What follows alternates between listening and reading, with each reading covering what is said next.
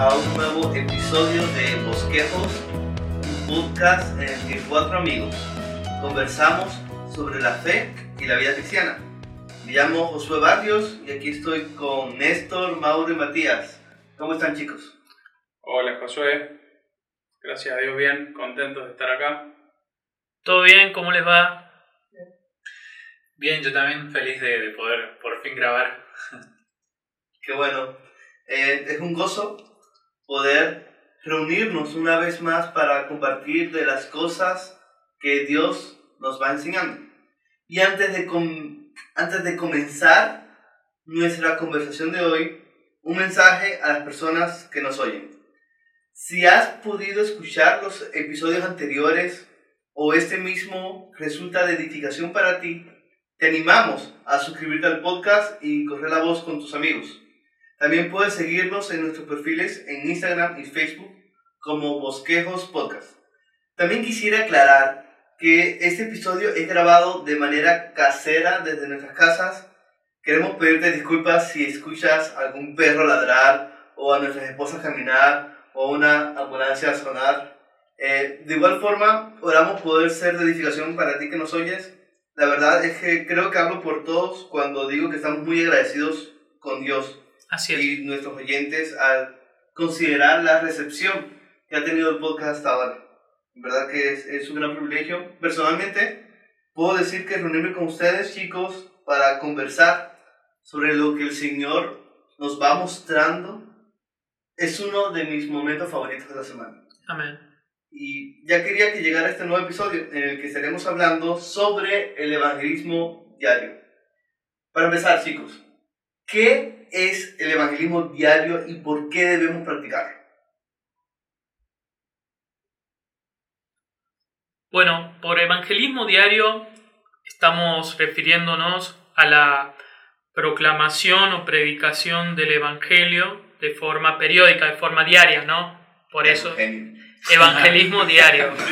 Muy profundo. Los acabo de iluminar a todos, lo sé. Em, pero no es ni más ni menos que eso. Otros lo llaman te- testificar o compartir el, el Evangelio. Y por Evangelio nos estamos refiriendo a un mensaje. A un mensaje que debe ser compartido, hablado, proclamado. De hecho, algunos, las palabras que se usan en la Biblia para proclamar el Evangelio es como del mensaje de un heraldo, ¿no?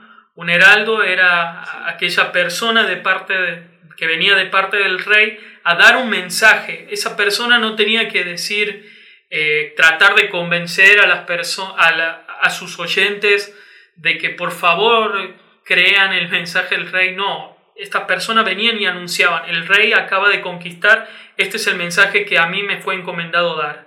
Entonces, cuando decimos eh, evangelismo diario, estamos diciendo que cómo nosotros proclamamos estas verdades del Evangelio de forma periódica.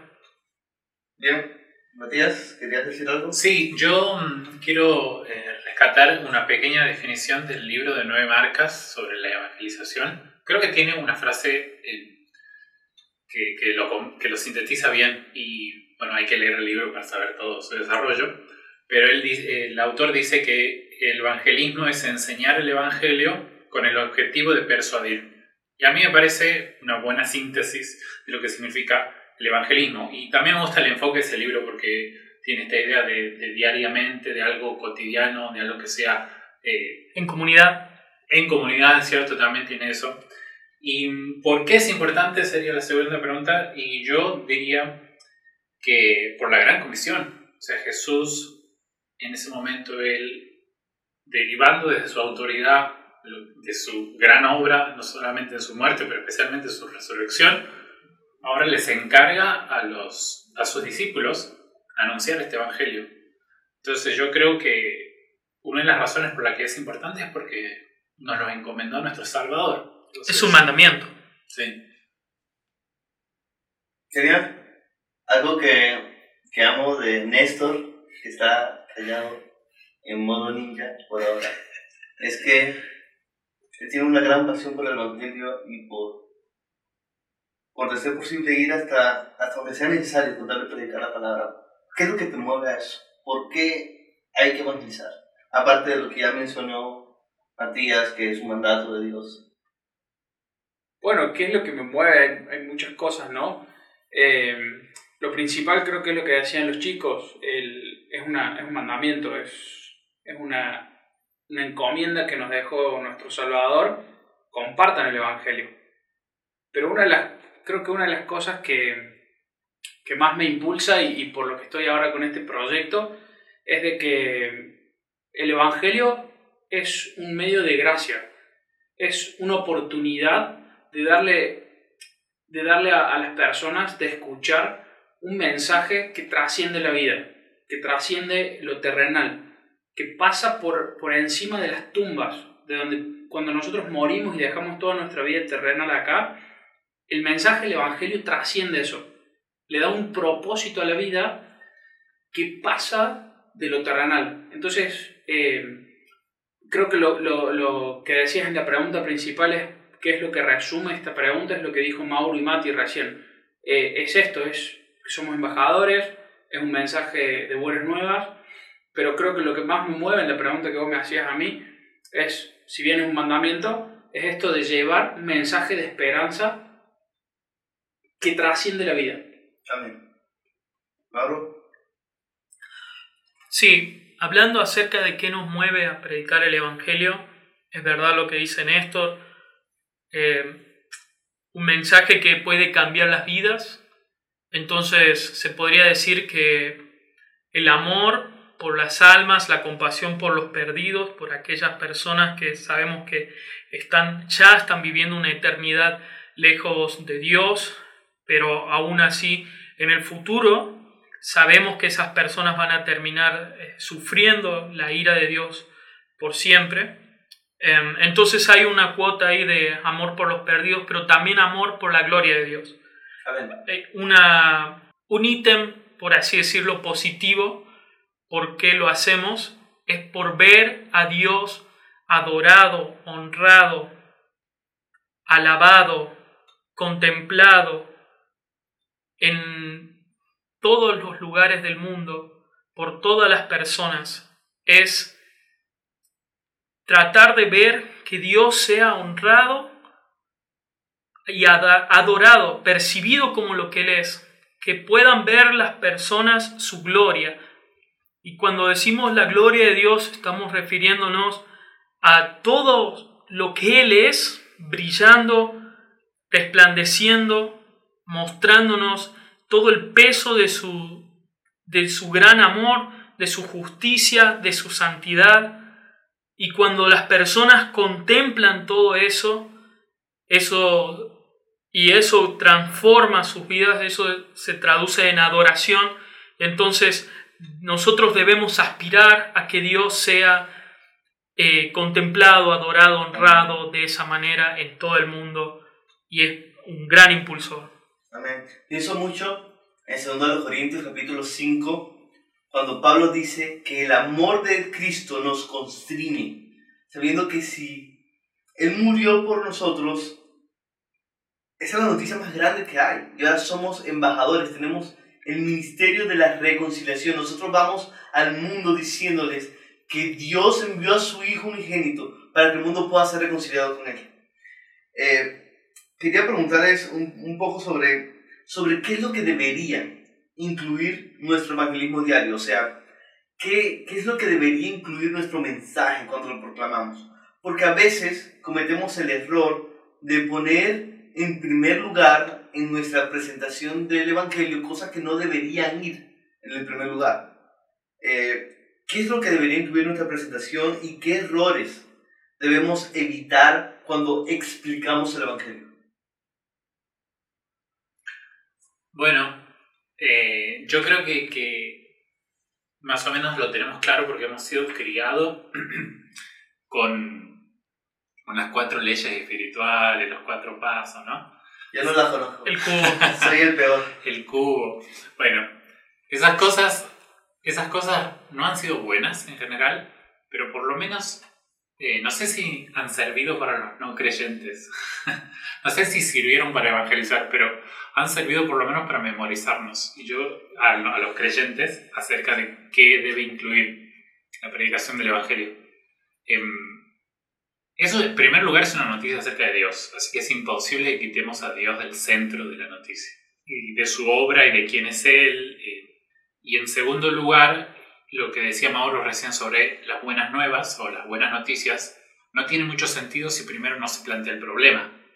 Entonces hay que hablar del pecado y hay que hablar de Jesús como redentor y luego una llamada al arrepentimiento que es eh, el tipo de predicación que, se, lee en el Nuevo Testamento, desde Juan el Bautista, Jesús y todos los demás eh, autores y personajes eh, del Nuevo Testamento, todos aparecen anunciando el problema, la incapacidad del hombre y la acción de Dios en Jesucristo redimiendo a los perdidos. Yo creo que ese es el, el núcleo, el, el querigma de nuestra predicación. Sí, yo creo, yo creo como vos, Mati, que, que justamente esos son componentes principales y un pasaje que a mí me ayuda a recordarlo, quizás hasta reducido en dos palabras, es Juan, cuando, cuando Juan dice, en, en, empieza en el capítulo 1 y está en el versículo 14, dice, el verbo se hizo carne y habitó entre nosotros y vimos su gloria, gloria como la del unigénito del Padre, lleno de gracia y de verdad. Y creo que ese es el mensaje del Evangelio, ¿no? Un mensaje de gracia y de verdad. Un mensaje que confronta, que nos confronta de quiénes somos nosotros, reales pecadores.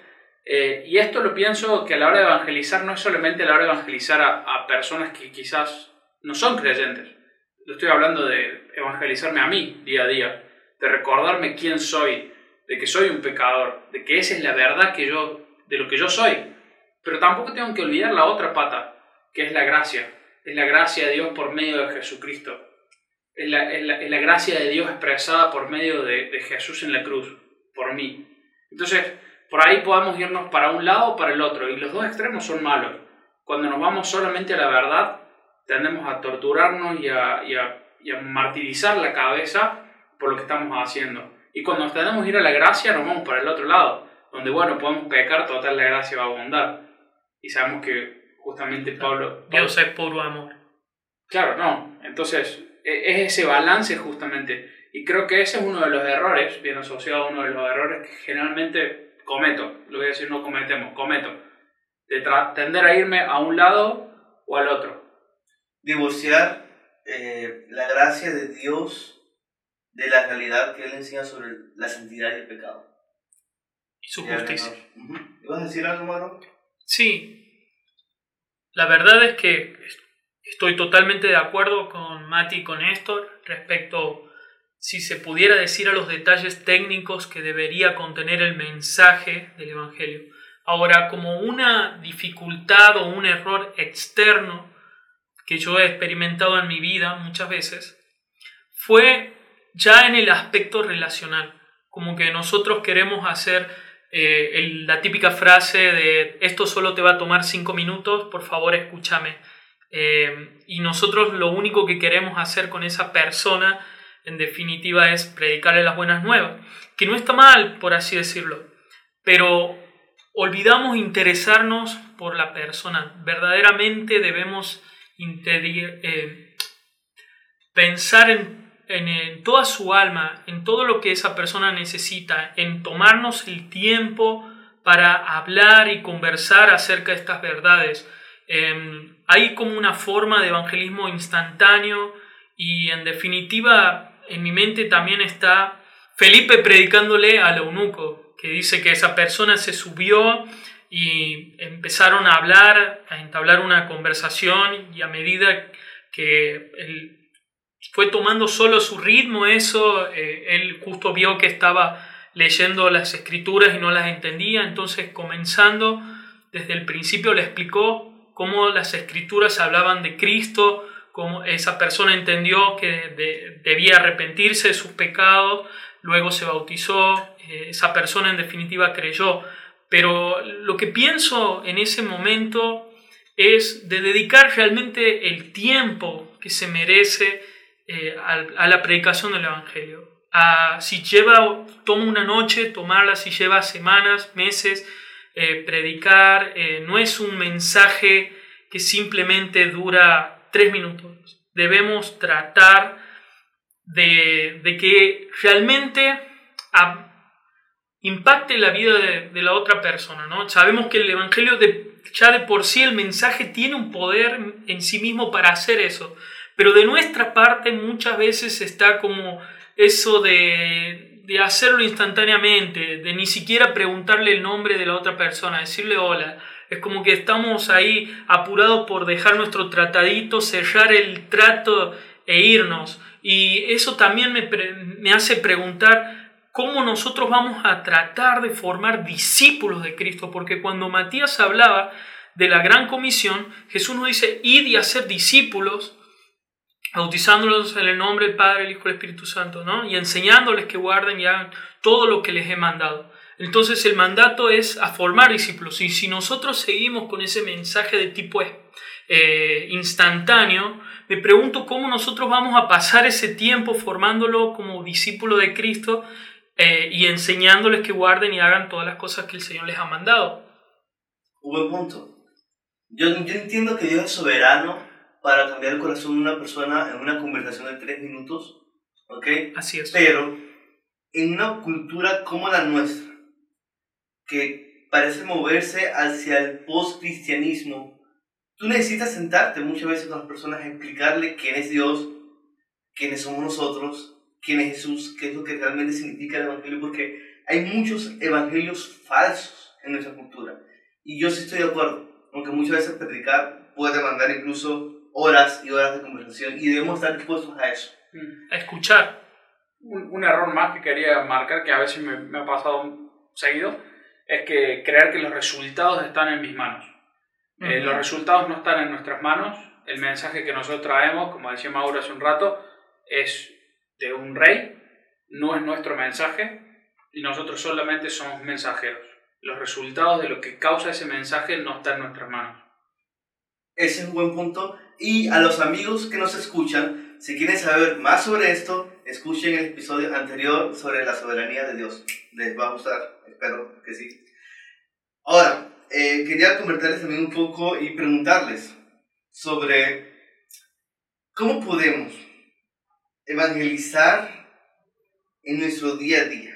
Eh, ¿Por qué a veces evangelizamos tan poco?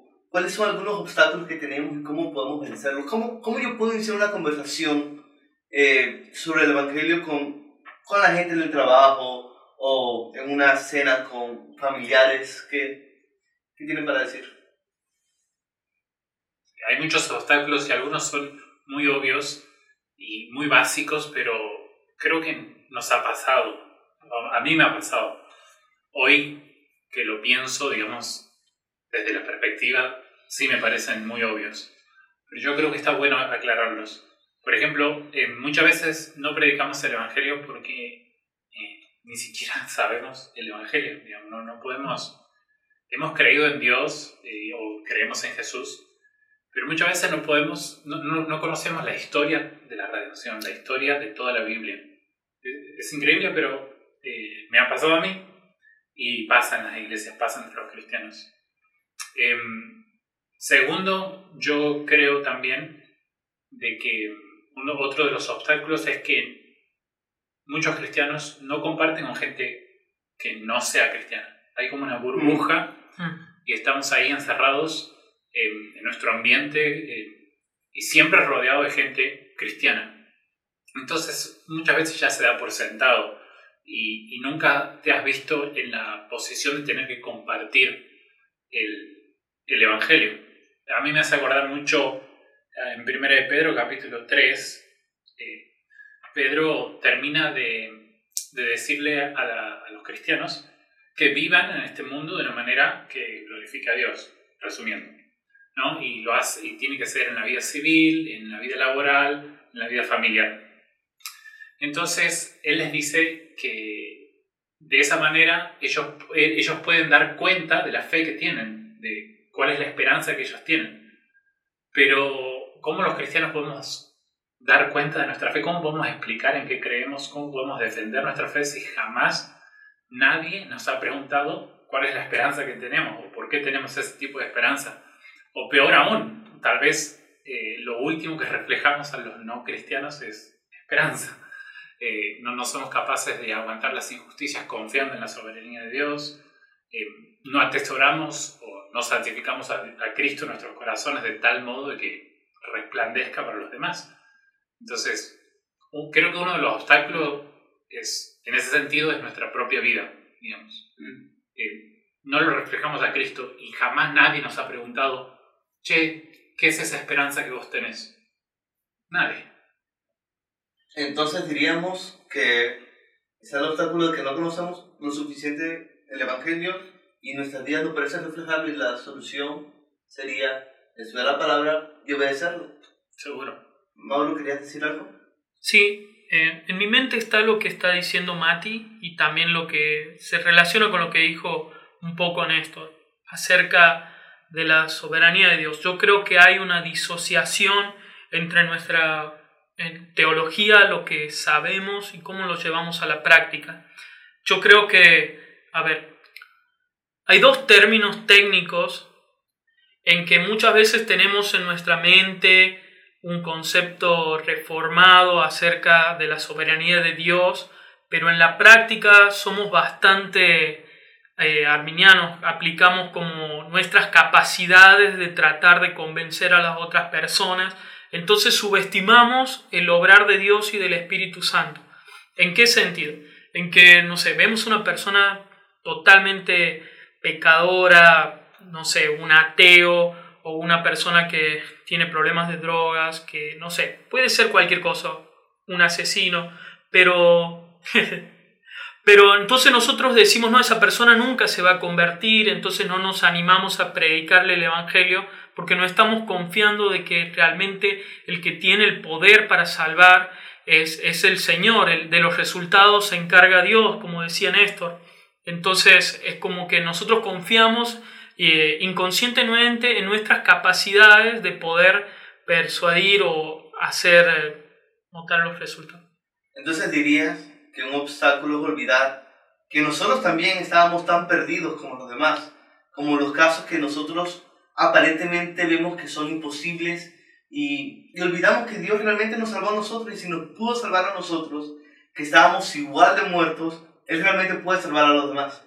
Así es. Néstor. Muy relacionado a eso, yo había pensado en esto de los obstáculos y para mí el primer obstáculo, obstáculo para compartir el Evangelio es la moralidad, el moralismo. Muchas veces creemos que una persona, porque es moralmente correcta, porque parece no mentir, porque parece ser una persona que no roba, que no, que no miente, que en teoría dice la verdad, que paga sus impuestos, que vos lo ves y parece que hace todo bien y creemos que eso es una buena persona. Entonces terminas no predicando el Evangelio porque en cierta parte el moralismo te dice, bueno, no está tan mal. Pero el primer pecador sos vos y posiblemente estés moralmente correcto, pero seguís siendo un pecador. El, el, problema sigue siendo el mismo. Entonces, por eso al, principio mencionaba de que el, el Evangelio primero es para nosotros. Porque si yo no conozco el Evangelio, como decía Mati, no puedo predicar. Yo no puedo predicar algo que yo no vivo. Hay, hay personas que dicen, que dicen cosas que no viven. Entonces pasa esto, como decía Mati recién. Pero no puedes dar algo que no tenés. Entonces, ¿cómo vas a dar el Evangelio? ¿Cómo vas a dar un mensaje de esperanza? ¿Cómo vas a llevar un, un mensaje que cambie tu vida más allá del moralismo? Un cambio radical si vos mismo no lo viviste. Creo que eso es uno de los obstáculos que yo personalmente más eh, experimento. Pienso mucho en Juan capítulo 3, Jesús le predica el Evangelio a Nicodemo. En Juan capítulo 4 se lo predica a la samaritana en el pozo. O sea, habla primero con un fariseo, el maestro de Israel, y lo confronta. Pero ese mismo Evangelio es el que necesita la samaritana. La persona que aparentemente está muy bien, que no entendía la necesidad de nacer de nuevo, necesita el Evangelio tanto como el pecador más evidente ante nuestros ojos. Ahora la pregunta es, ¿qué consejos podemos dar a las personas que nos escuchan? ¿Qué consejos podemos darles sobre evangelismo diario? ¿Cómo llevar eso a la práctica? Muy, muy, muy relacionado con lo que viene diciendo Néstor, de que está separado este evangelio, este conocimiento, este mensaje de nuestras vidas una manera totalmente práctica de compartir o empezar a compartir es contando nuestro testimonio. lo que el Señor ha hecho en nuestras vidas, ni más ni menos que eso, porque en definitiva si contamos eh, el mensaje de lo que pasó a alguien más, eh, no, porque yo tengo un amigo que se salvó y era así, así, pero vos también fuiste un pecador igual que esa persona, como dice Néstor, tanto igual o peor, y sin embargo no lo, no lo predicamos de esa forma. Entonces, una forma práctica, bueno, de hecho eso significa testificar, ¿no? Dar testimonio de algo que vos mismos has vivido, de algo que uno... Eres muy bueno con las definiciones. Testificar, dar testimonio. Yo soy tremendo, chabón. Diario es todos los días. periódicamente. Eh, testificar es contar la obra de lo que el Señor ha hecho en nuestras vidas. Eh, Juan empieza diciendo en su carta 1 Juan, aquello que hemos visto, lo que hemos oído, lo que hemos aprendido, lo que hemos palpado con nuestras manos tocante al verbo de Dios, es decir, Jesús, eso es lo que nosotros les anunciamos y les compartimos. Él no le contaba cosas que le había pasado a otra persona o simplemente un mensaje totalmente separado, desconectado de su vida. Le dice, es, esto me pasó a mí, el Señor me cambió a mí, yo lo he tocado, lo he palpado. Entonces, una buena forma de poder comenzar a predicar el Evangelio es decir, mira, Dios cambió mi vida, Dios me salvó. Y todo testimonio, esta es una convicción que yo tengo, todo testimonio ya es realmente impactante. A veces creemos que los únicos testimonios que cuentan son los testimonios de alcohólicos o mujeriegos que se arrepienten, esos son los más impactantes, ¿ok? Pero Pablo era un fariseo y su testimonio aún así fue impactante. Este, la Biblia ya dice lo que nos pasó a nosotros. Estábamos muertos en delitos y pecados y Dios nos dio vida. Estábamos perdidos buscando satisfacción en las cosas del mundo o en una burbuja de moralidad legalista y solamente Cristo nos satisface. Yo creo que toda persona, independientemente de su pasado, toda persona ha sido pecadora, es pecadora y los creyentes, por la gracia de Dios, por el Evangelio, podemos decir que realmente hemos hallado en Jesús lo que solamente puede hacernos. Me había quedado pensando que habría, habría que contarlo mejor, pero creo que es uno de los recursos que más usa Pablo. En, Hechos defiende ante, ante reyes eh, con su testimonio.